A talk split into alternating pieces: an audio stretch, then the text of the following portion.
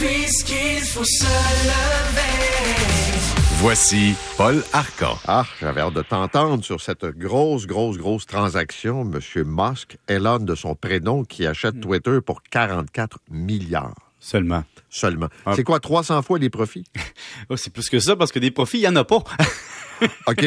Les profits de la dernière année, en 2021, il n'y en avait pas. Et donc, ils achètent, dans le fond, le potentiel. Mais moi, ce qui me surprend, c'est que Twitter, Paul, il veut se servir de ça comme un outil de liberté et de démocratie. De l'autre côté, il vend des voitures électriques. Et il veut vendre des voitures électriques dans le monde.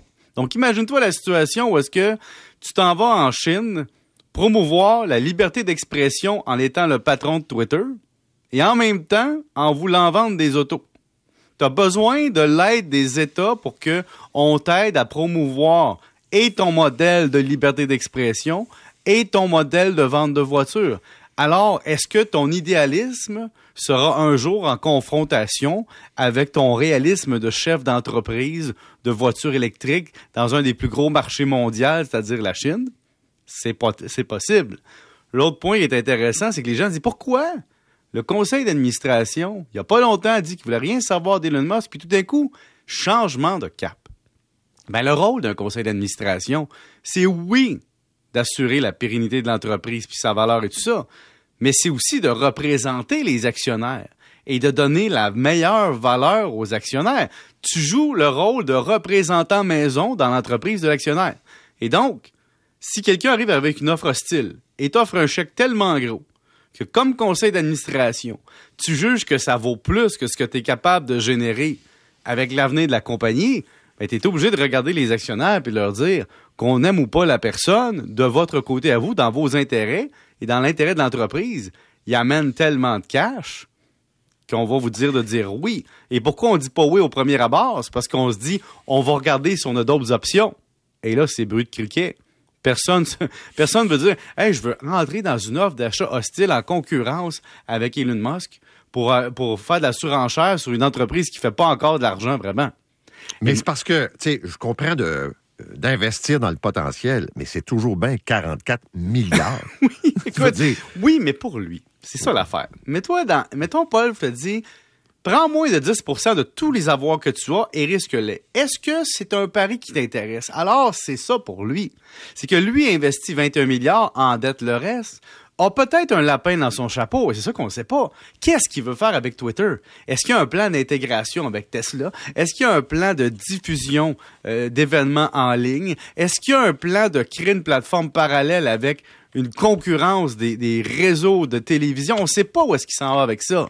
Il y a peut-être un potentiel, mais il veut peut-être juste aussi, avec les 221 millions de pertes de l'entreprise de l'an dernier, juste montrer qu'il est puissant et qu'il veut faire son point. C'est peut-être ça aussi. ça s'appelle euh, de l'ego. Mais ça s'appelle avoir les moyens de son ego. C'est ça qui est fou. C'est tu te dis, ce gars-là a réussi parce que dans le monde d'aujourd'hui, les propriétaires de grandes technos, on leur a permis de faire une chose, c'est-à-dire d'accumuler de la valeur boursière extrêmement élevée parce qu'on achète le potentiel. Tu sais, Walmart, par exemple, ou Costco, ou d'autres entreprises comme ça, ont grandi de façon organique, lentement, démontrant des marges et tout ça. Tesla et, autres, c'est différent. C'est on achète le potentiel de faire un coup d'argent futur, mais quand tu es l'actionnaire principal de ça, tu ramasses, tu passes à go tout de suite, et donc tu vas capter les profits de génération d'avant de toi immédiatement dans la valeur, dans l'évaluation.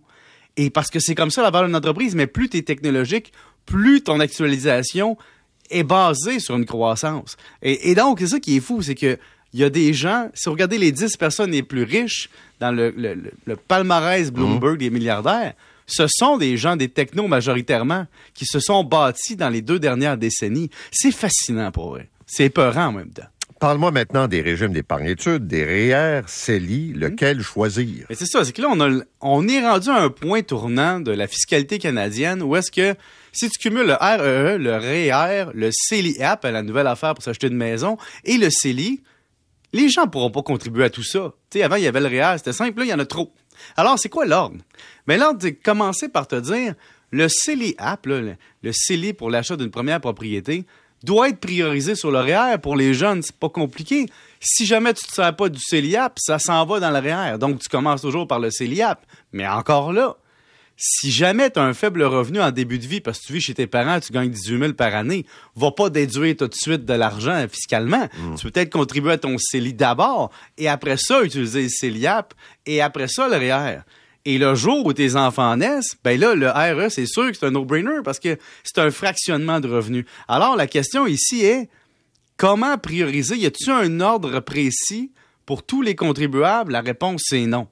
Mais une chose qui est certaine, c'est que le REER tout seul, le bon vieux REER de Jean Lapointe, et parlez-moi d'un REER des années 90, ben, il est moins intéressant que les trois autres au niveau de la planification long terme, mais il est encore là, c'est encore intéressant. Mais le REER est intéressant sur une chose, votre taux d'imposition marginal lorsque vous déduisez est plus grand que lorsque vous allez retirer. Alors, si vous êtes dans un niveau de revenu qui est inférieur à ça, les trois autres instruments sont beaucoup plus intéressants après ma barre. Mais il faut se faire conseiller. Et c'est là que je dis aux gens, vous n'arriverez pas à contribuer aux quatre. Là. Oubliez ça, ça se peut juste pas, à moins que vous fassiez des revenus très élevés, puis que vous dites, je vais consacrer une grande partie de mes économies à l'épargne. Mais sinon, il va falloir se faire un plan un arbre de décision. Bon, je commence par quoi? Comme dans un jeu de 500. Tu sais, quand tu joues au 500, je commence-tu par mon cœur, mon atout, mon pic, mon bonhomme? Ben, c'est un peu la même affaire. C'est que le gouvernement t'a donné tellement de cartes fiscales qu'il va te dire maintenant, choisis selon tes besoins et tes objectifs. Mais c'est certain que avoir une maison pour faire des enfants, c'est rendu comme un avantage incitatif à se faire aider par le gouvernement. Une planification fiscale. Exact. Et familiale. Merci beaucoup. Salut. Salut.